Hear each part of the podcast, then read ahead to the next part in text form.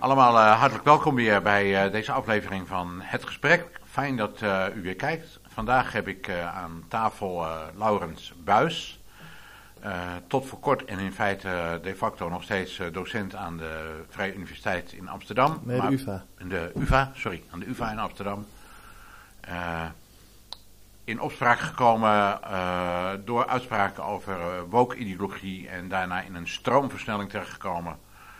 En in een stroomverstelling wat betreft zijn leven, maar ook wat betreft zijn, zijn werk. En nu hier aan tafel. En ik ben blij dat je hier met mij wil komen praten. Laurens, van harte uh, welkom. Dankjewel.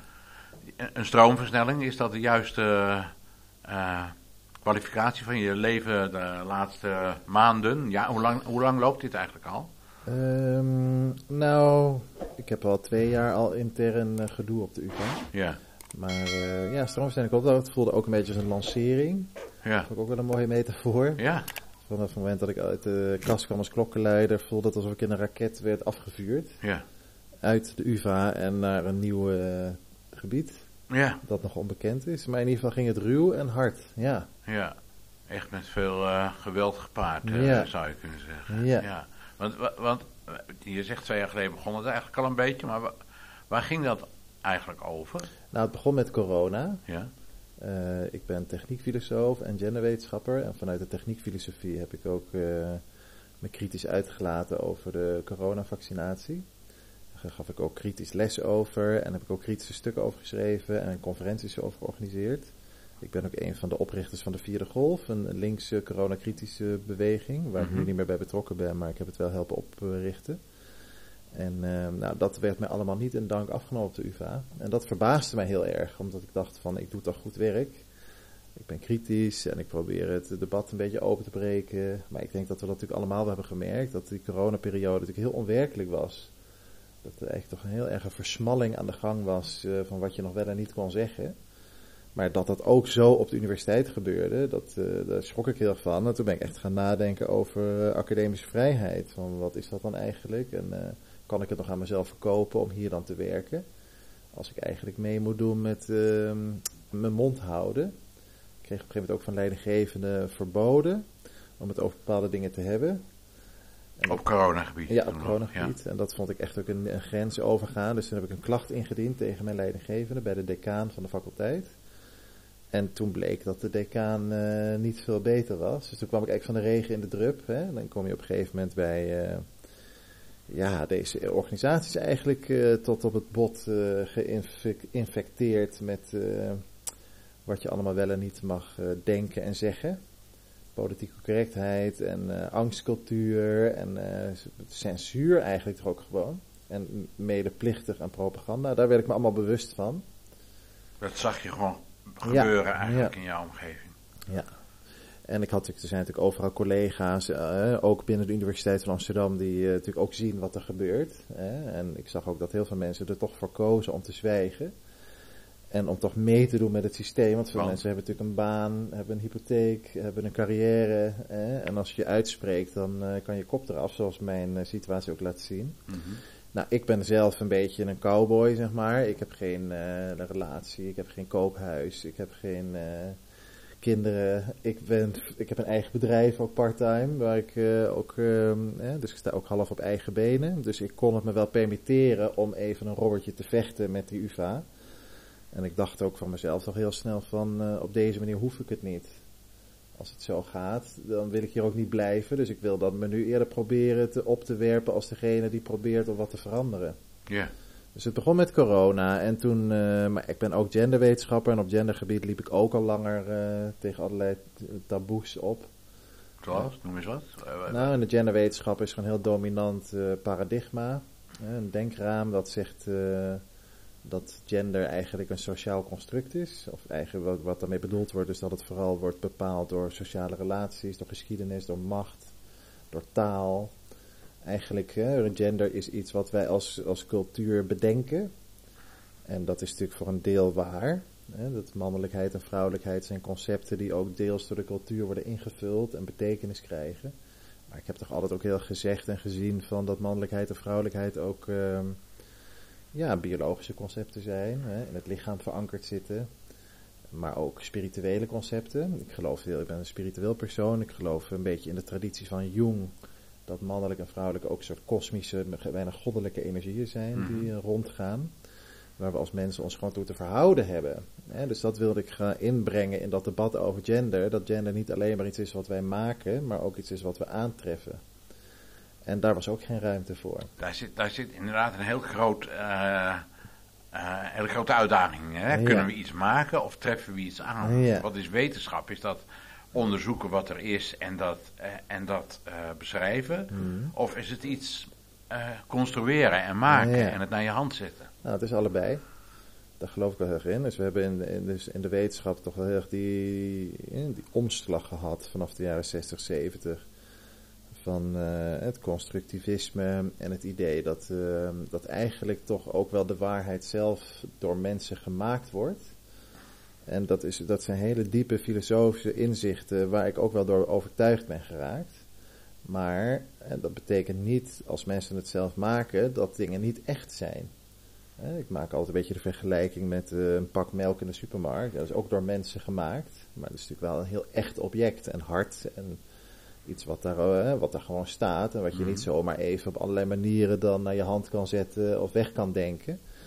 En zo zie ik het ook een beetje met wetenschappelijke feiten, maar ook met dingen die, hè, constructen als gender en seksualiteit. Ja, dat daar zit wel menselijk werk in om dat een bepaalde manier vorm te geven, maar dat zijn toch ook wel hele echte dingen in de wereld. En ik vind vaak dat op de wetenschap hè, heb je een beetje dat doorgeslagen filosofische denken. Vind ik dat ook onze studenten daarmee worden geïnfecteerd. En ehm, heel veel collega's hebben dat. Die dan, hebben ze op een gegeven moment ontdekt van, goh, eigenlijk wordt heel veel gemaakt aan, aan de wereld. En dan gaan ze, slaan ze door. En denken ze van, nou, dat betekent dat we ook alles kunnen afbreken. En het op onze eigen manier weer in elkaar kunnen zetten. Of afgebroken kunnen laten. En, en dan komt er een soort idee van de mens als toch superieur aan de natuur of de omgeving. En, dan, en ja, en, en, en dat, daar heb ik gewoon heel, veel, heel grote moeite mee. Ja. Dus ik ben hier al langer mee bezig van hoe kun je nou op een gegeven moment.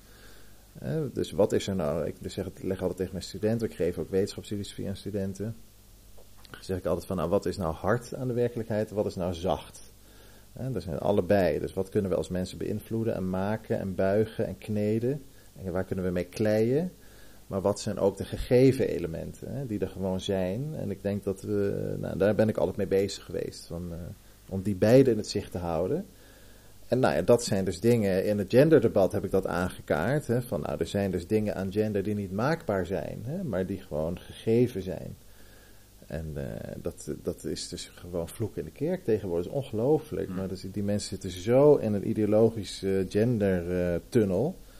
waarin zij denken dat eh, dat eigenlijk al seksistisch is als je dat zegt. Hè? Want dan ben je, oh je, oh, je zet mannelijkheid en vrouwelijkheid vast. En eh, dat is wat vroeger gebeurde.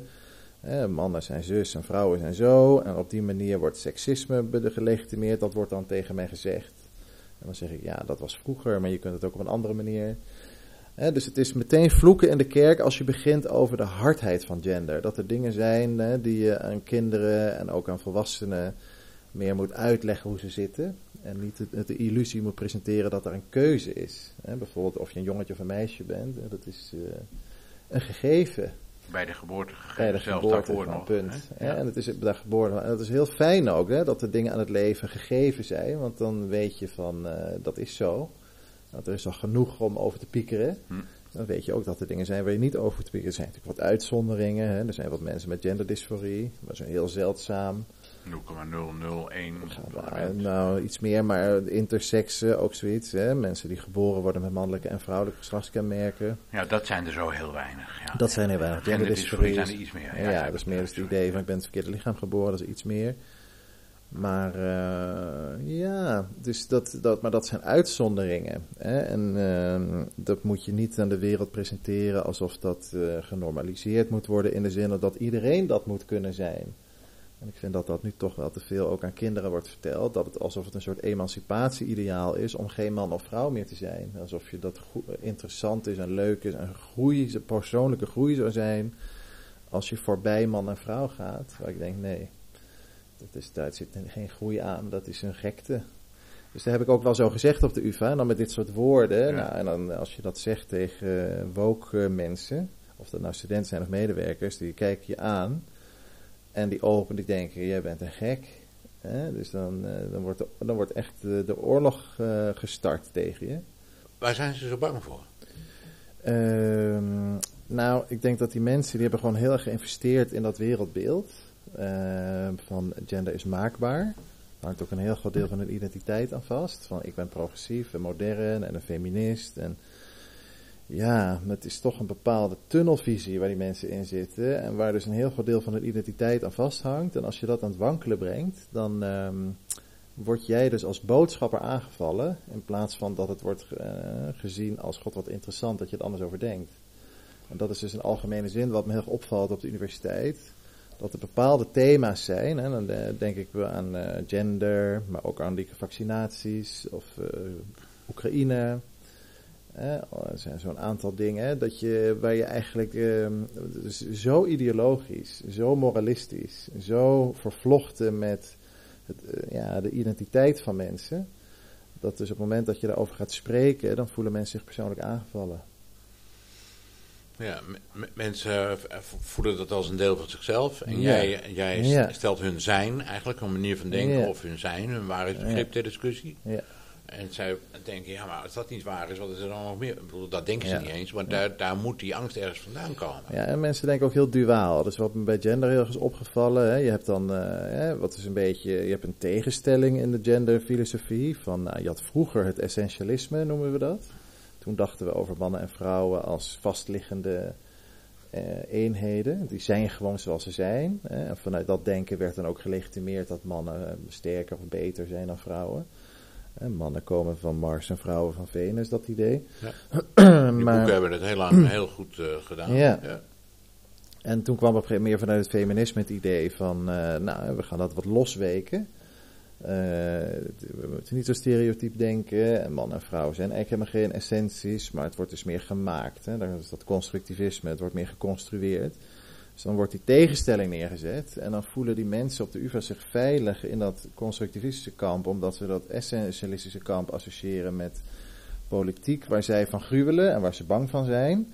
En wat zij zien als aanvallend naar hun eigen wereldbeeld. En dan snap ik allemaal ook wel, dat essentialisme heeft ook problemen, maar het constructivisme ook. Dus ik probeer dan die middenweg te vinden van, nou, we zitten volgens mij in een schijntegenstelling, zeg ik dan. Gender is voor een deel gemaakt, maar voor een deel ook gegeven. Dus laten we dat accepteren en hoe gaan we nou door? En dan eh, wordt wat er dan gebeurt is, dan wordt niet herkend als een middenweg, maar dan wordt het, oh je valt weg van onze school, dus dan zit je in die ander. Ja. dus je wordt meteen in een hoekje gezet. En het is me opgevallen, hè, er is heel veel discussie op de UvA nu over mijn toon en mijn stijl en mijn emoties, de manier waarop ik dingen heb aangekaart. En dat vind ik echt zo'n klassieke truc, want juist mijn ervaring is geweest de afgelopen twee jaar dat het niet uitmaakt hoe genuanceerd ik me uitlaat, hoe geduldig ik ben met collega's, met studenten. Er is gewoon geen ruimte, nul. En uh, uh, op een gegeven moment raak ik dan dus boos. En dan gaan ze naar mij wijzen van, oh wat ben je boos? Ja, als je het niet boos had gebracht, dan hadden we wel geluisterd. Dat is nu een beetje hoe de UvA praat over mij.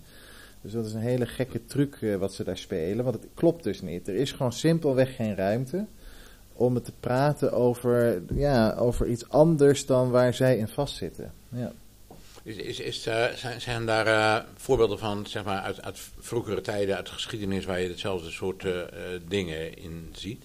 Ik, ik, denk bijvoorbeeld even zomaar heel ver terug ineens aan een Copernicaanse ja. omwenteling. En hè, waar, waar iemand afgeserveerd werd toen door, door met name de kerkelijke mhm. autoriteiten, omdat hij te, te verschillend dacht. Ja. Nee, dat is, dat is waar. Hè? Dus op een gegeven moment dat is een groot gevaar, wat we ook weten uit de wetenschapsfilosofie van bijvoorbeeld Thomas Kuhn. Dat is een wetenschapsfilosoof die veel heeft nagedacht over hoe komen nou wetenschappelijke veranderingen tot stand. En hij heeft ook altijd gezegd van dat gaat eigenlijk gepaard met revoluties, omdat we, we denken daar vaak zo niet over wetenschap, omdat we een beeld hebben van wetenschap dat het objectief is en neutraal en alsof daar geen cultuur en politiek in meespeelt, maar dat is wel zo. dus ook wetenschappers raken op een gegeven moment gewend en gehecht aan bepaalde manieren van denken, die ze internaliseren, die ze onderdeel maken van hun identiteit, die onderdeel worden van machtsspelletjes, van normen. En als je dat ter discussie stelt, waar de wetenschap er eigenlijk wel over gaat, dat je radicaal anders mag denken dan de norm en dat je mag uitdagen hè, wat het vastgeroeste wereldbeeld is. Je mag in principe, dat is natuurlijk de kracht van de wetenschap. Als je met goede argumenten komt, mag je alles ter discussie stellen. Maar ja, je ziet dus toch dat die wetenschap dan vastzit in een bepaald denkraam. En op het moment dat je dan dus dat probeert te, te disrupten, te onderbreken, hè, te verstoren, dan eh, word jij eigenlijk als degene met andere ideeën, word je weggezet, dan ben jij het persoonlijk het probleem. Dus eigenlijk is het best wel wetenschapseigen aan, uh, en eigen aan wetenschappelijke groei en vooruitgang, dat degenen die voorop lopen in het aanwijzen van veranderingen of een andere manieren van denken, dat die dus persoonlijk worden aangepakt en worden weggezet. Er zijn vele mensen ook in die val gelopen ik zie dat ook echt zoals dat met mij gebeurd is. En dus dat opzicht kan ik mezelf wel troosten. En kan ik ook wel trots zijn van, nou, ik heb ook geprobeerd om anders te denken. En dat is me de kop gekost, of is me de kop aan het kosten.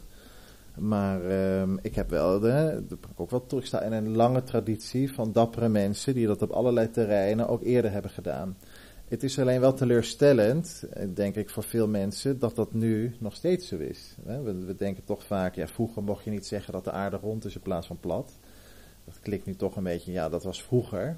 En nu zijn we gelukkig open-minded geworden. En ik denk dat het toch een verdrietige constatering is, een schokkende constatering ook, dat er eigenlijk niet zoveel veranderd is.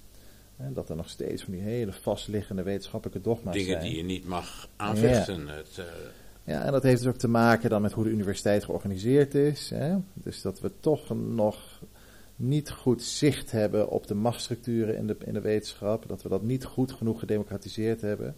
Dat er toch nog steeds hè, degene op de universiteit bepaalt wat waar is, is toch degene met de meest senior positie, grootste ego, de meeste financiële belangen achter zich. Hè? Ja, daar noem je een paar dingen. Hè? Ja. Dat, is, dat is ook iets waar ik ik dan wel eens over denk in deze tijd, is het niet zo dat een heleboel.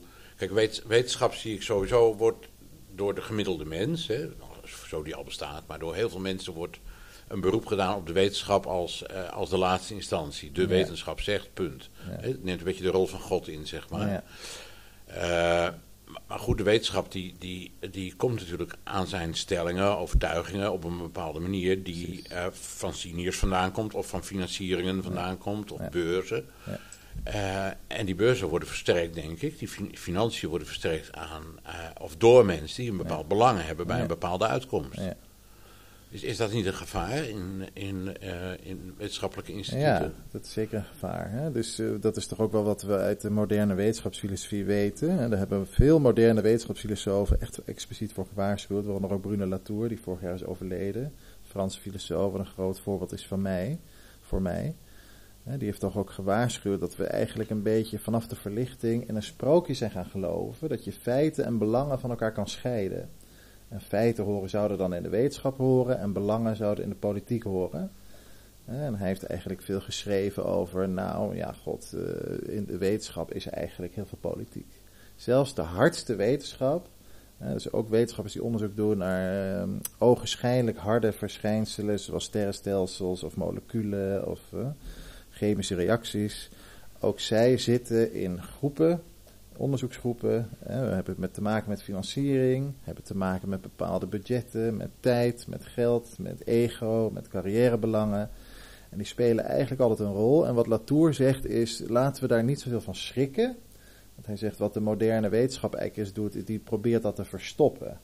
Die wil dan die façade bouwen van nee hoor, wij zijn objectief en neutraal. Hè? En ook omdat dat, dat sinds de verlichting dan veranderd is? Wat, wat, wat heeft ja, dat... Bij de uh... verlichting kwam er heel erg zo'n idee van uh, we, de wereld uh, is, wordt... het was, de verlichting was van groot een reactie op, de, op religie en religieuze dogma's. En toen ontstond het idee van we willen eigenlijk het religieuze denken vervangen voor het objectieve denken. Hè? Het denken vanuit de natuur als er zijn nou eenmaal dingen echt waar ging toch ook een beetje gepaard met een soort mechanisch beeld van de werkelijkheid. Van de wereld is nou als een soort klok of het universum. Hè. Ja, we konden ook ineens veel verder en dieper ja. kijken. Hè. We hadden de microscoop en de telescoop en we konden alles uh, zien, onderzoeken. Ja, en we dachten, we hebben toen zijn we dat onderscheid gemaakt tussen, uh, je hebt objectieve dingen en subjectieve dingen. Hè. Er zijn dingen gewoon echt zoals ze zijn en dan heb je mensen die denken dat sommige dingen zoals ze zijn zijn zoals ze zijn. En dus toen kwam er kritiek op het idee van nou die religie die bakt eigenlijk allemaal zo, zoete broodjes. Hè, die praat mensen naar de mond of is, is een systeem wat uh, wordt opgezet om mensen te onderdrukken. Maar het gaat niet over de echte waarheid die gewoon onveranderlijk hard is. Dus er kwam zo'n idee van de waarheid is eigenlijk enkelvoudig en hard. Hè, en wetenschappers weten hoe het zit als zij maar goed onderzoek doen. Nou, en dat heeft ons heel veel gebracht in eerste instantie. Dat wereldbeeld was op een bepaalde manier ook wel wat de, de westerse wereld toen nodig had. Hè, van meten is weten, laat maar eens zien en dan geloof ik het pas. Maar we zijn eigenlijk toen ook van het ene religie in een andere religie gestapt. Hè. We zijn niet meer in God gaan geloven, maar in objectieve feiten. Alsof eigenlijk die objectieve waarheid heel onproblematisch altijd maar enkelvoudig te vinden is. Wat moderne wetenschapsfilosofen zeggen is eigenlijk van nou, die waarheid is meervoudig. De werkelijkheid is toch vaak heel complex. Er zijn toch ook heel veel dingen die we niet zo goed weten. En dingen die we wel weten, zijn, worden toch ook wel voor een heel groot deel bepaald door hoe we er naar kijken. Dus we kunnen dat objectieve en dat subjectieve eigenlijk niet zo goed van elkaar lostrekken als we dachten. Dus we zijn op die aanname waar de verlichting eigenlijk mee begonnen is, zijn we een beetje aan het terugkomen. Maar die weet, vanuit de wetenschapsfilosofie, maar die wetenschap is nog wel georganiseerd op die oude verlichtingsmanier. En heel veel wetenschappers geloven ook nog in dat sprookje van ik weet hoe het echt in elkaar zit. En dat zag je toch ook zo goed bij die corona-voorhoeden, die artsen die toen uh, het roer overnamen toen die pandemie uitbrak.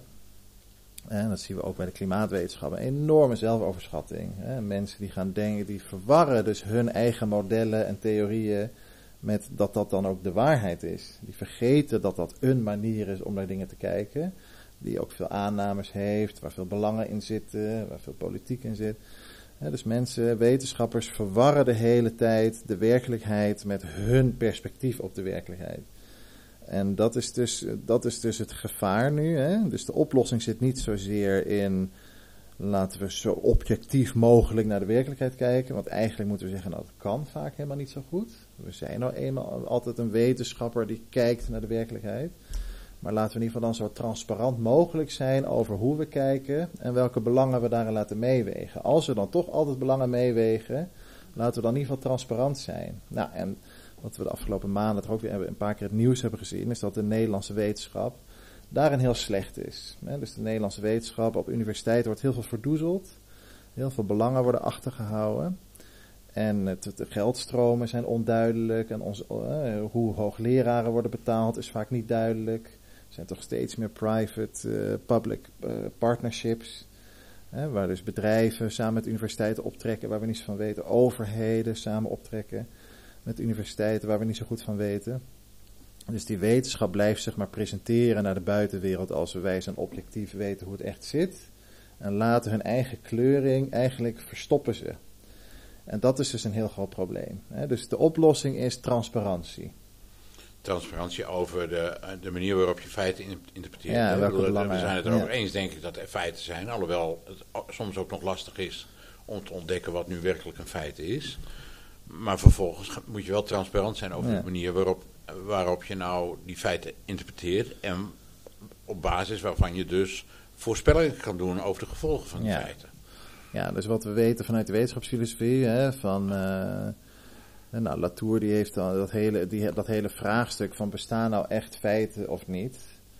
Nou, dat is natuurlijk eigenlijk, uh, zou je zeggen, natuurlijk van wel. En ik zou, ben er ook wel mee eens, want kijk, hier staat gewoon een tafel. Hè, dat zien we toch allemaal en dat is toch vrij hard.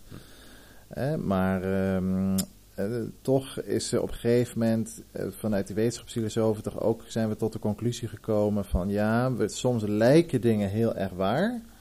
Maar dan toch later kan dat idee in crisis komen. Omdat we dan opeens door nieuwe informatie gaan we toch wat we al dachten te weten opeens een heel nieuw licht zien.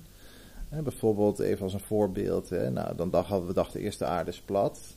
Op een gegeven moment, eh, en ook het is het centrum van het universum. Nou, op een gegeven moment bleek dat maar gewoon een, een planeet rondom één ster van de miljarden die daarom uh, om die ster draait. En toen op een gegeven moment kwamen we erachter, god, maar die ster die draait eigenlijk ook weer rondom het gat in het melkweg. En straks komen we misschien achter, god, zo'n gat in de melkweg is eigenlijk misschien gewoon een portal naar een andere dimensie. Ik zeg maar even wat. En als je vanuit, die, vanuit dat zwarte gat naar de melkweg kijkt, dan zie je misschien niet een planeet, maar een platte schijf. Ik zeg maar even wat. Dus op een gegeven moment elke keer ontdekken we nieuwe dingen en veranderen de feiten die we hadden, die heel hard leken, kunnen dan toch, omdat dingen herschikken, opeens weer anders eruit komen te zien. Dus daarom zeggen die wetenschapsfilosofen van, nou ja, we mogen wel uitgaan van feiten, Maar we moeten toch ook altijd, zelfs van de hardste feiten waarvan we helemaal overtuigd zijn dat het echt zo is, moeten we altijd bereid zijn om als er nieuwe informatie is, toch op een andere, nieuwe manier er ook naar te kijken. Dus in dat opzicht zijn feiten nooit echt helemaal hard. Ze kunnen wel stabiliseren. Van nou, water kookt bij 100 graden. Het lijkt me sterk dat we dat ooit gaan herzien. Hè? Uh, dus, uh, Boven op de berg, dan kookt het al bij 90 graden. Ja, nou, daar gaan we al. Hè? dus zo zie je, er zit ook relativiteit in. Dus alles gaat toch uit, alles schuift toch een beetje. En dat is eigenlijk waar die wetenschappers, ons, ons, ons uh, wetenschapsfilosofen, de wetenschap toe oproepen. Van eigenlijk dachten we in de verlichting van die wetenschap gaat heel veel over zekerheid. Eh, als je dingen zeker wil weten, moet je naar de wetenschap. En deze moderne wetenschapsfilosofen zeggen eigenlijk van, nou, de wetenschapper die zwemt in een zee van onzekerheid. Onzekerheid is het vertrekpunt van de wetenschapper. Hier en daar kunnen we een eilandje vinden van zekerheid. Waar we ons voorlopig even aan Waar we voorlopig even, maar die kunnen ook weer overspoeld worden. En, eh, dus dat is allemaal toch een schuivend en veranderend geheel. En eh, dus ja, dat is voor mensen en voor de westerse mensen denk ik toch heel eng van het idee hè, van, maar we hadden toch ergens iets wat echt, echt is zoals het is, waar we ons aan vast kunnen houden in tijden van crisis, onzekerheid, zie ook corona.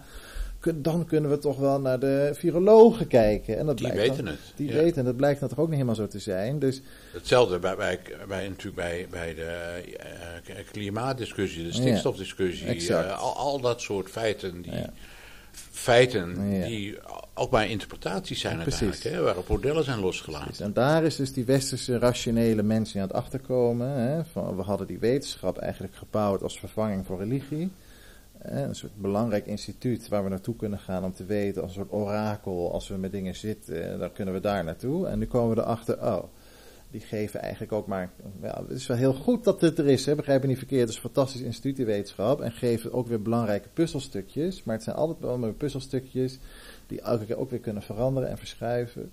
Dus het is allemaal wat minder hard dan we dachten. En we zullen dus als mens, hè, als westerse mens, veel meer dus die fundamentele onzekerheid die met het leven gepaard gaat, moeten omarmen. En dat is toch eigenlijk meer een soort spirituele stap, vraagt dat. Van God, hoe, wat, hoe gaan we dan eigenlijk om als wezens die in, in, een zee van onzekerheid zwemmen? Ja, dan hebben we toch misschien meer geloof nodig of vertrouwen nodig dan weten hè, om overeind te blijven. Hè. En wat is dat dan en hoe kunnen we dat in onszelf vinden? Ik denk omdat de westerse mens daarin zo slecht is, zoeken we iedere keer naar die houvast en die feiten die eigenlijk toch niet zo hard zijn als we hopen. Ja, en nou kan jij er als, uh, als wetenschapper, eh, samen met je collega-wetenschappers, nog op deze manier over nadenken en praten. Ja. Alhoewel het daar al tot grote onzekerheden leidt. Ja. Maar dan heb je natuurlijk toch, ja, een beetje onerbiedig gesproken, maar de, de massa, de mensen die, de, de, het, het grote merendeel van de mensheid die gewoon zijn baan heeft en zijn kinderen opvoedt en, uh, en, en probeert een, een, fatsoenlijke positie in deze maatschappij te hebben en het goede te doen. Die wil ook een houvast. En vroeger was dat natuurlijk wel de kerk. Die zei van ja, God bestaat en als je goed doet, dan ga je naar de hemel. En als je fout doet, ga je naar de hel. En als je daar nou maar netjes aan houdt, dan zit het allemaal voor elkaar. Mhm. Toen is er een, een, verandering gekomen, vooral in het tijdperk van de verlichting. Ik denk dat, zelf denk ik dat, maar ik weet niet hoe jij dat ziet, maar dat een Descartes daar bijvoorbeeld al een hele verandering in heeft aangebracht. Mhm. hè? Die liet zich niet meer gezeggen, zo is het, maar die zegt van, ik denk dat vanuit mijn gedachten ik kan zeggen hoe het zit. Mhm. En dan, dan zijn mensen wel hun. De, de, de, grote, de grote massa van mhm. mensen, die zijn wel. Die, die, die hebben een soort paradigmawisseling, want die zetten ergens anders hun, hun vertrouwen op, hun ja. hou vast op. Franse revolutie, geen god, geen meester, we gaan het zelf doen. Maar daar loopt het dan ergens spaakt natuurlijk. Want als dan die wetenschap blijkt eigenlijk net zo onbetrouwbaar te zijn als mensen vroeger dachten dat God was. Waar moet je dan heen? Ja. Nou, dus je moet dan naar binnen kunnen keren. En kijk, het, dit is een hele moeilijke stap voor de mensheid, maar we zullen het toch moeten doen. En de beloning is er ook, want eigenlijk is dat wel waar de echte vrijheid te vinden is. Hè? Toch in jezelf en in, in, in je eigen, in het vertrouwen, hè? in je eigen emoties, intuïties, gevoelens, gedachtes. En dan vervolgens daarmee naar de buitenwereld in gesprek. Dus eigenlijk waar die wetenschapsfilosofen op wijzen is van we zullen veel meer die waarheid samen moeten maken in gesprek met elkaar vanuit het idee van niemand weet het helemaal precies hoe het zit. Er is ook misschien niet echt een objectieve waarheid, maar meer verschillende manieren van kijken naar hoe de dingen zouden kunnen zijn. Nou, laten we dan die samenleving en al het feit dat ieder mens toch op een eigen unieke manier naar de wereld kijkt, dat kunnen we dan misschien ook wel uitbuiten. Want dat zijn dus eigenlijk allemaal data, allemaal verschillen zijn, hebben mensen van elkaar. Dus allemaal data die we kunnen gebruiken om dan zoveel mogelijk perspectieven op te halen. Zodat we de steeds complexere problemen in de wereld ook vanuit zoveel mogelijk eh, kanten kunnen bekijken. Dus het gaat eigenlijk om van hoe kunnen we als wetenschap ruimte maken voor al die pluriformiteit. Al die verschillende vormen van denken, al die verschillende perspectieven. En nou, dat vraagt dus eigenlijk veel meer om een soort uh, overlegmodellen. ook wel gesproken wordt er door de moderne wetenschapsfilosofen over burgerraden. Als zoiets als corona uitbreekt en er zijn allemaal onzekerheden over wat is dat virus en hoe verspreidt zich dat en hoe kunnen we dat het beste aanpakken. Nou, dan dus niet naar de virologen kijken, van zeggen jullie het maar, maar meer een ronde tafel uh, organiseren. Daar mogen de virologen ook aan zitten, maar ze zijn er wel maar één van de mensen daar aan tafel. En daar zitten dus ook mensen die bijvoorbeeld meer vanuit grootmoeders wijsheid naar virussen kijken. En die mogen daar ook zitten. Of voedingsdeskundigen, of Wim Hof ademhalingsdeskundigen, of hè, mensen die uh, spiritueel kijken van hoe, hangen, hoe hangt de vatbaarheid van een virus samen met je emotionele hygiëne en bijvoorbeeld hoe angstig je bent. En die mogen dan met elkaar aan de tafel zitten. Betekent niet dat die het eens worden. Sterker nog, die zijn het allemaal oneens en kijken allemaal heel anders. Maar om daar dan toch een soort gesprek tussen te faciliteren. Maar is dat nou niet de, de makker geweest in die coronatijd en trouwens in, in al die andere, of een heleboel van die andere problemen die we benoemen, dat die mensen nou juist niet aan tafel getolereerd worden? Dat is het. Die willen we er niet bij hebben, want wij willen ons eigen narratief in stand houden. Zo is het. En de machthebbers, hè, dus we hebben bij corona gezien dat het narratief heeft gewonnen, dat het meeste macht achter zich had. Dat is toch de Wereldgezondheidsorganisatie. Die keek naar hè, dat virus verspreidt zich via grote druppels. En er moeten mondkapjes op. En we moeten afstand houden. En lockdowns moeten we invoeren. Ja, nou, Maurice de Hond en Willem Engel zeiden van nou, dat virus verspreidt meer via aerosolen. Dat gaat via ademen. En ja, dan heeft een mondkapje niet, geen zin, want die aerosolen gaan er allemaal doorheen en langs. En eh, anderhalve meter afstand heeft ook geen zin. We moeten beter ventileren. En lockdowns, ja, misschien moeten we die, die, die grote piek, uh, die superspread events voorkomen, maar echt dingen allemaal op slot gooien heeft helemaal geen zin. Dus die hadden een heel ander paradigma en keek, kwamen ze ook met heel andere oplossingen. En wat eigenlijk achteraf kunnen we nu toch wel stellen, was veel productiever geweest als we daar naar hadden geluisterd. Maar het mocht niet waar zijn omdat er de Wereldgezondheidsorganisatie machtspositie heeft, het RIVM en alle andere van die, dat soort RIVM-achtige organisaties in Europa en in de westerse wereld. De satellieten van de Wereldgezondheidsorganisatie, die, die bepaalden wat er gebeurde en wat waar was. Maar waarom mocht het dan niet waar zijn? Wat voor belangen hebben ze bij het feit dat zij, dat zij bepalen wat waar is? Nou, je kon heel goed daar toch. Het is allemaal een beetje, moet door je, een beetje zo, door je, door je wimpers heen kijken, je ogen knijpen. Want we weten het natuurlijk niet zo goed wat er achter de schermen allemaal speelt. Maar er was, het lijkt toch wel een belang bijvoorbeeld om te kijken van een soort experiment van in hoeverre kunnen we controleren, de bevolking controleren en thuis houden en wat slikken mensen. In hoeverre kunnen we ze uit elkaar halen? In hoeverre krijgen we ze zo gek om een gezicht te bedekken, als het wel geen zin heeft, maar we gaan ze toch aan ze vragen. En natuurlijk gewoon een heel duidelijk financieel belang, in ieder geval bij die vaccinaties. Van we, oh, we creëren een crisissituatie waarin er geen enkele oplossing meer is, behalve uh, iedereen een vaccin van. Geen uh, enkele oplossing mag zijn ook. Mag zijn, dat is, precies. Ja. Al die oplossingen worden weggehouden. Hè. Vitamine D is natuurlijk heel goedkoop, maar ja. dat mocht geen oplossing zijn. En al die andere medicijnen, hè, die zouden kunnen werken, mochten allemaal geen oplossingen zijn. Er was maar één oplossing, we moesten allemaal dat vaccin door Vanaf het allereerste begin, hè? Ja. ja. Nou, en daar zat in ieder geval duidelijk een heel duidelijk financieel belang, maar misschien ook wel andere belangen, hè? Hey, maar, maar Laurens, is het dan niet vreemd, verbazingwekkend, dat, dat, dat uh, want er, er, is toch nog een soort scheiding van macht. Ik bedoel, de, de, de politiek die, die luistert naar wetenschappers, oké, okay, mm meneer Van Distel met zijn, uh, met zijn clubje, maar er zitten toch ook politici, zouden er moeten kunnen zijn, die, die datzelfde soort verstandige vragen stelt als die jij nu opwerpt. Nou, uh, we hebben die natuurlijk ook wel gezien, maar die zijn allemaal weggezet als wappie en extreem rechts. En als wetenschapsontkenners. Hè, we moeten toch, hè, als we bijvoorbeeld kijken naar Forum voor Democratie. Ze hebben niet alles goed gedaan. Die hebben ook fouten gemaakt. Maar ik ben toch over het algemeen wel heel erg onder de indruk. Het is helemaal niet mijn partij, want ik ben zelf een links, links georiënteerd. Ja, maar, het is toch links hè, tegenwoordig. Ja, dat, dat is ook een ander verhaal. Maar, maar, in ieder geval ben ik wel, zo, ik, zo, ik, mijn ideale partij ziet er niet zo uit als Forum voor Democratie. Nee. Maar ik moet toch zeggen, ik ben zeer onder de indruk van het verzet dat zij hebben gevoerd tegen die coronamaatregelen. Hetzelfde met viruswaarheid. Het is echt een fantastische verzetsbeweging. En kijk eens hoe we daarover zijn gaan denken in Nederland. Hè. Die zijn ook heel willens en wetens. Op het moment dat dus de macht zo wordt uitgedaagd door oprechte verzetsbewegingen, dan komt er een bepaalde beeldvorming op gang. Worden die mensen ook gepakt op hun zwaktes. Hè, wat ieder mens en iedere organisatie heeft, bepaalde zwaktes. En dat wordt dan uitvergroot en zo word je gestigmatiseerd en weggezet. Nou, dat is toch ook heel duidelijk gebeurd bij Forum voor Democratie, wat er inmiddels gewoon is weggezet als een gevaarlijke partij die verboden zou mogen worden in de Tweede Kamer. Daar zijn we toch niet ver vanaf. Gebeurt ook natuurlijk bij Ongehoord Nederland en, en, en gewoon een publieke omroep die op het punt staat om verboden te worden. Maar dat gebeurt ook met docenten die anders denken dan ze ook denken. docenten. Hè, dus we zien daar echt heel vergaand. Hè, wordt er met een verhaal van deze mensen zijn gevaarlijk, extreem rechts, of uh, creëren sociale of maatschappelijke onveiligheid.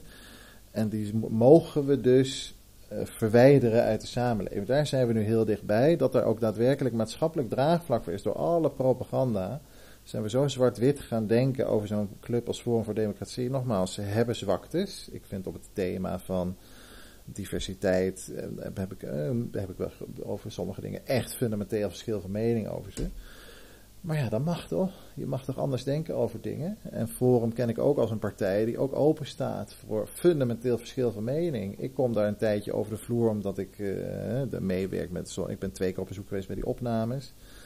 En ze hebben mij geholpen als klokkenluider door kamervragen over te stellen. Dus ik heb wel eens contact met mensen van Forum. Nou, ik ken dat als een partij die. Eh, anders is dan ik. Het is no, zal nooit mijn partij worden. Ik zal er nooit van gaan werken. Ik zal er ook niet zo snel op stemmen. Maar ik heb waardering voor ze. En zij voor mij. En over de verschillen die tussen ontstaan. Daar hebben we het gewoon over. Dat, zo kun je ook uh, naar zo'n partij dat, kijken. Dat is in feite toch de basis ook van samenleving. Ja. Dat we elkaars verschillen erkennen ja. en daarover kunnen praten. En van, meen, ja. van mening kunnen verschillen. En dus, maar daarom is het zo zorgelijk dat er steeds meer een cultuur wordt gecreëerd van verdeel en heers, van onoverbrugbare tegenstellingen zogenaamd.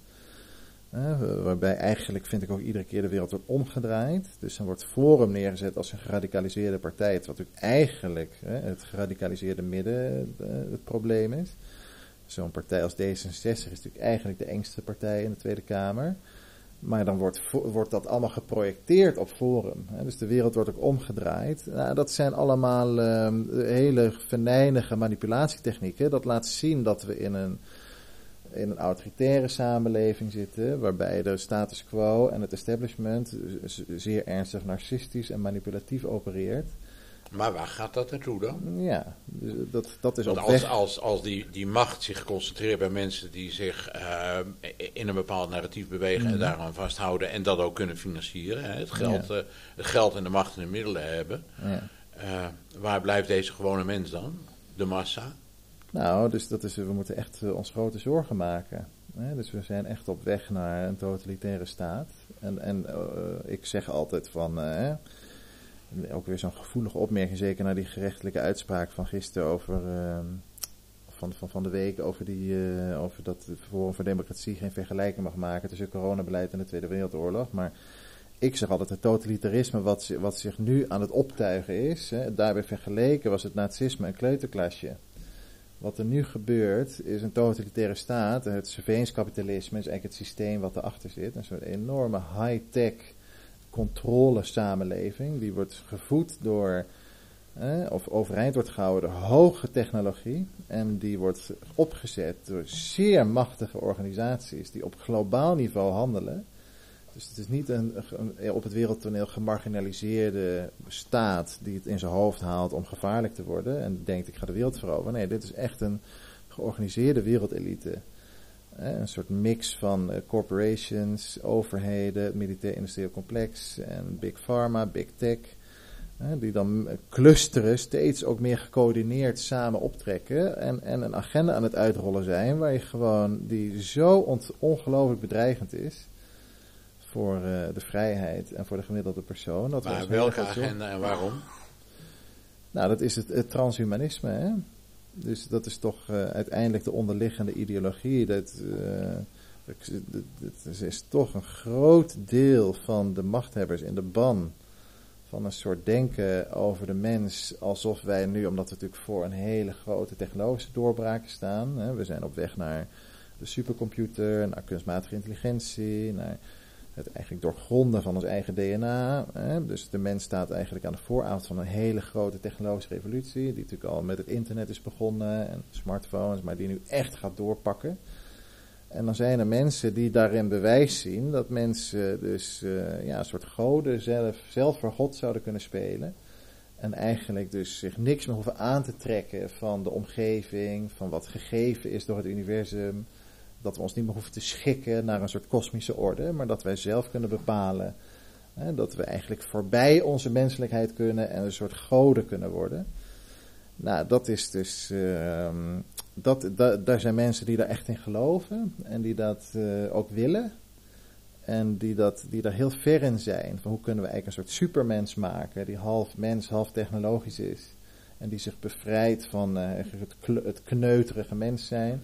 Die misschien ook onsterfelijk kan worden door bewustzijn up te loaden in een cloud. En door eindeloos maar je lichaam te klonen. En, dus daar zit een heel eng soort maakbaarheidsdenken in, is daar, is daar in dat transhumanisme, wat onder machtige mensen heel erg groot is.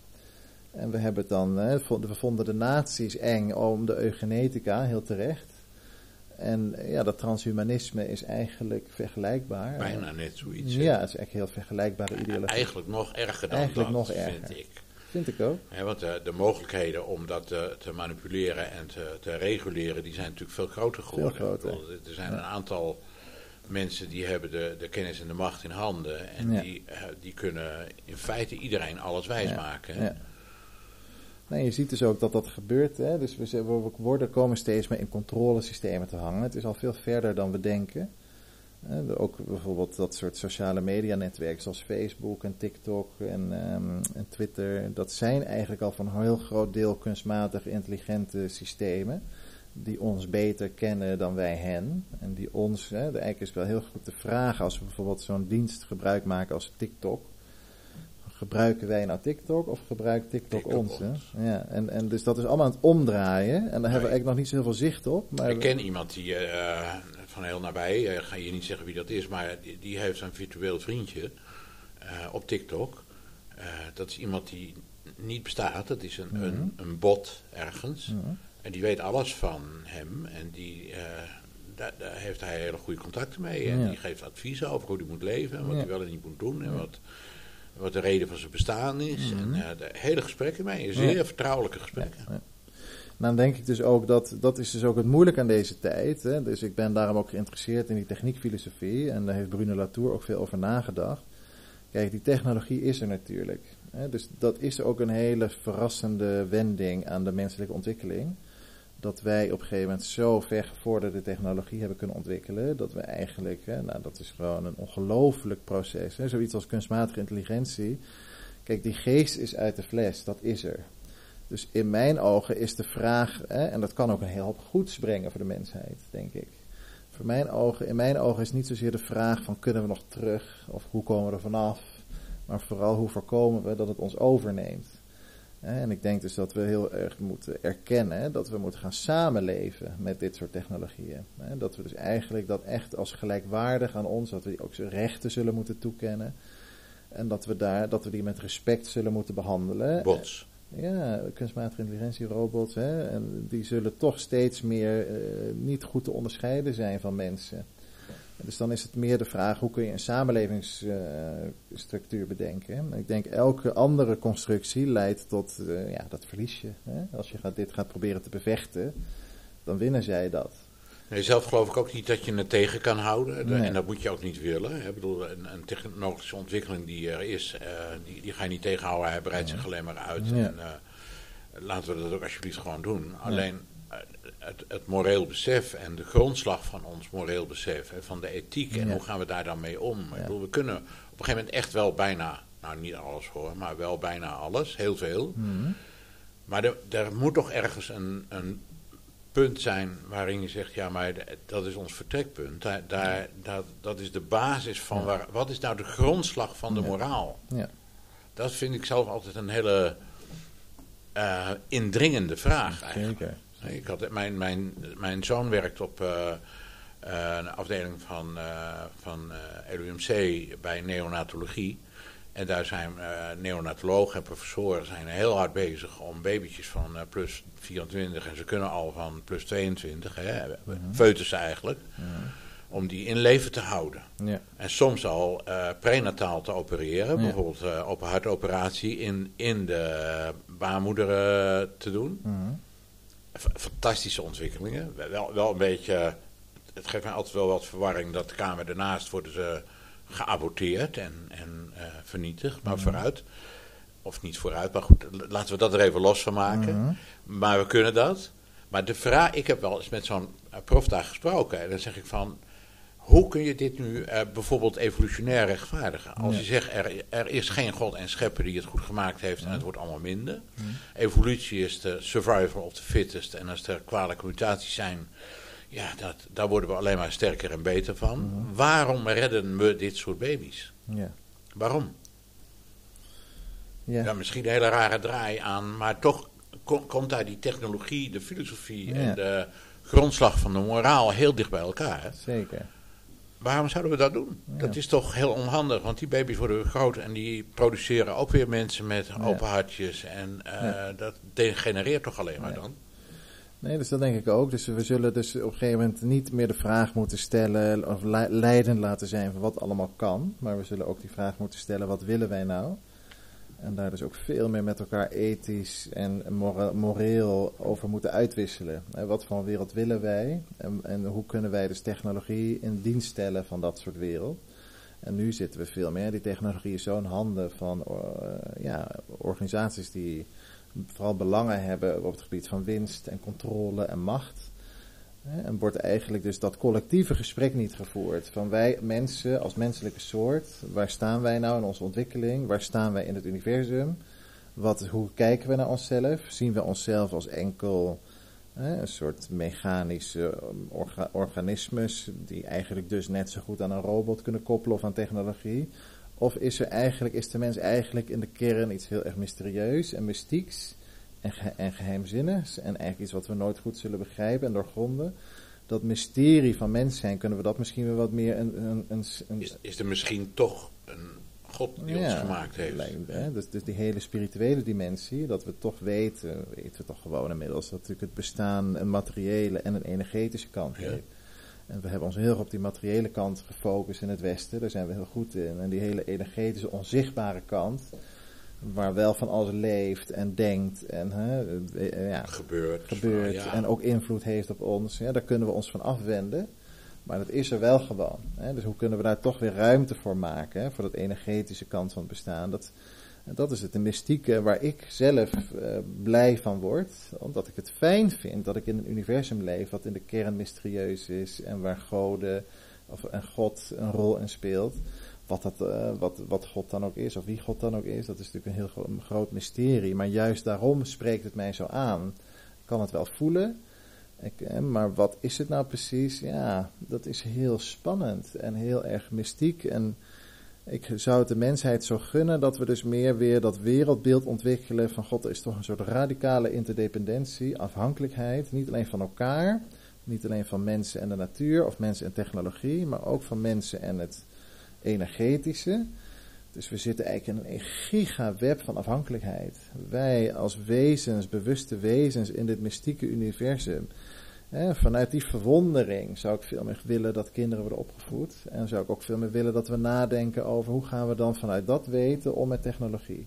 En dan denk ik dus dat je op heel andere keuzes uitkomt. Als je het zo zegt, kan ik er een beetje blij van worden hoor. Moet ik zeggen. Dat, bedoel, dat, dat maakt iets los. tegelijkertijd denk ik dan ook van, ja, maar er zijn dus ook kwade krachten bezig om in dat energetische veld juist een hele andere richting te gaan. Uh, ja, maar die kun je verslaan, hè? Hoe? Nou, kijk, ik denk dat is toch wat ik wel een beetje geloof of meeneem van die hele New Age. Hè, dat concept dat we toch aan de vooravond staan van een nieuwe wereld. En dat, het, eh, dat we ook een shift in het, in het collectieve bewustzijn gaan krijgen. En dat het om dat te bereiken voor de mensheid op dit moment ook wel heel erg jammer, maar ook wel noodzakelijk is dat we dus de, het, duister eigenlijk in volle omvang zullen moeten zien en herkennen. Juist als we ons willen afbuigen, hè, als we onze ontwikkeling niet dat donkere pad verder op willen laten gaan, zullen we het beest helemaal eerst in de bek moeten kijken. Maar ik geloof erin dat we dat, nu in dat proces zitten. Waarbij we er steeds meer achter komen van God, we zijn eigenlijk een enorme duisternis hangt er over de planeet en over de mensheid, waar we ons vergaand door hebben laten corrumperen.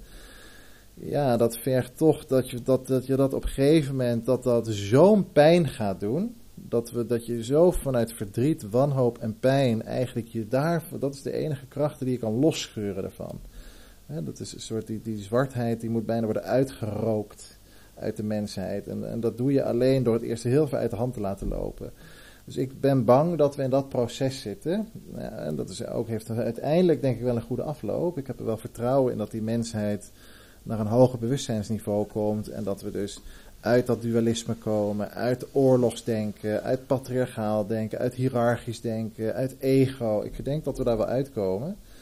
Maar niet voordat die gifbeker eerst helemaal leeg is. En die is duidelijk nog niet leeg. ik vind het wel bijzonder, de termen die je ook gebruikt. Hè. Er ligt bij mij altijd een Bijbel op tafel. Dat is niet alleen symbolisch, maar goed, hij hoeft niet altijd uh, doorzocht te worden. Maar je zegt, we moeten het beest in de bek kijken. Nou, de, eh, de, de Bijbel spreekt duidelijk over een beest. Wat zich eigenlijk aan het einde der tijden zal manifesteren. En waardoor door, door diepe weeën heen een nieuwe wereld geboren gaat worden. Waarop vrede en gerechtigheid gaat wonen. Waar, waar de oorlog niet meer geleerd wordt. Waar kinderen op straat kunnen spelen. Waar liefde regeert eigenlijk. Nou, ik denk dat we daar niet ver meer vandaan zijn. Hè? Dus dat is heel fijn. Maar nogmaals, ik denk wel dat de prijs die we moeten betalen als mensheid om daar te komen heel hoog is. want het is toch vrij ernstig uit de hand gelopen op de aarde. En er zijn gewoon hele grote problemen. En we hebben heel veel dingen heel lang uitgesteld. Hè? Dus de, dat gaat, dat gaat uh, zijn prijskaartje hebben. En dat zien we nu ook wel gebeuren. Hè? Dus uh, ja, het is heel vervelend. Het is heel dubbel. Hè? Ik ben zelf een Jungiaan. Ik ben heel geïnspireerd door het werk van Carl Jung, een psychoanalyticus. Um, en hij heeft het ook over het kwaad. Een beetje op deze manier. Hij is ook mm sterk beïnvloed door het christendom. En um, hij zegt dat dus ook, hè, van ja, God, die duisternis, daar zullen we eerst helemaal doorheen moeten om naar het licht te komen. En ook in onszelf. Hè. Jung zegt eigenlijk, elk mens heeft een schaduw. Een deel van onze persoonlijkheid die we niet in het bewustzijn hebben. We hebben niet goed geïntegreerd in onze persoonlijkheid. Dus de bungele stukken van onze ziel eigenlijk, die we in onze samenleving niet goed hebben geleerd om mee om te gaan. Dus die bungelen een beetje eraan. En er zijn dus wel stukken van ons bewustzijn die, in, die we niet echt bewust hebben. En dat is waar Jung zegt, kijk, daar kruipen dus die demonische zwarte krachten in. Hè, want er zitten echt energetische lekken, energetische gaten in ons bewustzijn. Omdat we daar geen, dat bewaken we niet. Dus dat, dat wordt misbruik van gemaakt. Hè. Dus dat is denk ik ook heel belangrijk om weer te blijven beseffen dat het kwaad dat in de mens zit, hè, dat komt eigenlijk van buiten. De mens is eigenlijk een lichtwezen, een goddelijk wezen, maar er wordt misbruik van gemaakt. En dat is dus uh, omdat er wordt misbruik van mensen gemaakt door zwarte krachten. En dat, ja, om daaruit te komen zullen we dus de, het licht moeten schijnen op onze eigen schaduwzijde, zoals Jung dat noemt. En dat betekent dus ook in jezelf je lelijke kant te zien. dus dat probeer ik ook altijd mijn, uh, studenten en andere mensen om toe aan te moedigen. Van probeer eens bewust te worden. Hè. Deze wereld is zo kwaadaardig. Het is heel makkelijk om te wijzen naar de ander. Forum voor Democratie is slecht. Die, is die discrimineert als een racist. Hè. Wat mijn studenten op de UvA allemaal doen. Die zien heel goed het kwaad in de ander. Kunnen dat vaak heel goed beargumenteren. Maar hebben niet zo goed zicht op zichzelf. Dus ik probeer altijd meer dat oordeel een beetje terug te kaatsen. Van kijk nou eens naar jezelf. Hè? Waar zit die kwaadaardige wereld die je zo goed ziet bij anderen, hoe zit die ook in jou? Hoe onderdruk jij mensen? Hoe ben je autoritair naar mensen? Hoe eh, ben je onredelijk? Uh, hoe laat je onderdrukken? Uh, dus kijk, denk er eens over na in je vriendengroep of in je familie of op je werk. Maak het dus heel concreet in je alledaagse leven. Want dan zul je zien dat dat beest eigenlijk in ons allemaal zit. En als we daar nou eens mee beginnen, met het stoppen met dat vingertje naar de ander wijzen, maar en dat zeg ik zeker tegen die linkse UvA, die zo goed zijn in dat vingertje, en wijs het eens naar jezelf.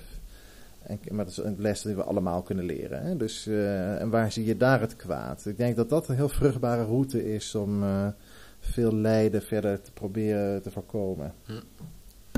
Uh, doe me gewoon, we hadden het er onderweg nog eventjes over, maar doe me gewoon denken aan dat verhaal van, van Jezus, die, die, die zegt van ja, wie zonder zonde is, zonder kwaad is. Ja. Dus, dus die eigenlijk niet naar zichzelf durft te kijken, die moet dan de eerste stema werpen. Ja, en dan zie je dat niemand werpt. En dan werpt er uiteindelijk niemand. Niemand. Hè?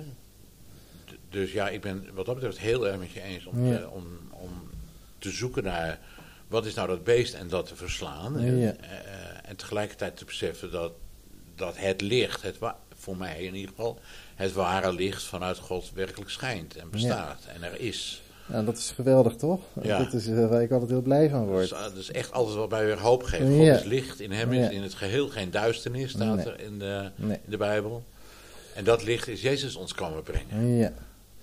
Nee, dat is waar. En ik heb ook, vond ook een hele mooie uitspraak van iemand die uh, christelijk was. Die heeft mij verteld van, uh, dat de ziel zal niet rusten tot die met God herenigd is vond ik ook zo mooi. Dus dat ik ook denk van, nou, er zit dus ook iets in mensen. Ook al kunnen we daar heel ver verwijderd van zijn. Ook in Mark Rutte, ook in Klaus Schwab.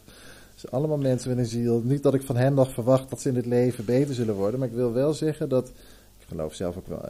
Ik ben, zelf geen christen, maar ik heb meer vanuit verschillende religies een geloofsbeeld gemaakt. Ik geloof zelf ook dat zielen recyclen als een soort reïncarnatie.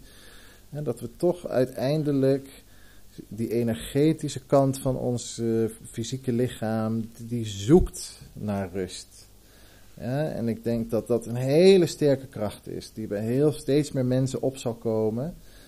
En uh, die toch op de long, lange termijn het zal moeten winnen. Die gaat het ook winnen, daar ben ik zeer zeker van overtuigd. Ja. Ik heb uh, ik, een gelukkige uh, omstandigheid dat ik een heleboel kinderen en kleinkinderen mag hebben. En ik heb hoop voor deze wereld. Ja. Vooral omdat ik geloof dat uiteindelijk licht overwint. Ja. Het licht uh, schijnt in de duisternis. En uh, één lampje in een hele duistere hal is altijd veel zichtbaarder. Ja. Duisternis kan je eigenlijk niet zien. Nee. Duisternis is afwezigheid van licht. Afwezigheid van licht, ja. Dus hoe meer licht we gaan brengen. Ja. ja. Nou, ik, ik vond het heel leuk met je te praten. Ja, wederzijds, uh, we, we, we, hebben eens een keer uh, diepzinnig gepraat over, over waarheid en over de fundamenten van de waarheid. En over de fundering van de moraal. Ja. Die eigenlijk ook wel alles te maken heeft met de, de huidige thema's van, uh, van gender en van woke en van stikstof. En in feite pleiten we voor een oproep van laten we eens naar elkaar gaan luisteren. Laten we vooral eens naar elkaar gaan luisteren en ook eens naar binnen gaan kijken wie zijn we nou zelf en Precies. Ja, waar willen oordelen meer proberen naar binnen te richten in plaats van naar de ander. Ja. En dan maak je ruimte om te kunnen luisteren naar de ander. Dat is echt de manier als we moeten met elkaar verbinden, radicaal, om deze zwarte periode goed door te komen. En dit is de, echt de weg. Ja. ja. Dankjewel voor dit gesprek. En uh, ik wens je nou, ja, heel veel... Uh, sterkte, want dat heb je ook nog nodig, want het is allemaal nog niet klaar, je, je weg. Nee. Je bent wel bezig met het schrijven van een boek, heb ik ja. uh, begrepen. Ik schrijf De Androgyne Mens. Ja. ja. Nou, wie weet als je dat af hebt om nog eens een keer hier aan tafel te komen Zeker. om daar eens uh, over verder te ja, spreken. Ja, heel graag. Uh, en ja, tot die tijd wens ik je gewoon alle succes, sterkte, zegen.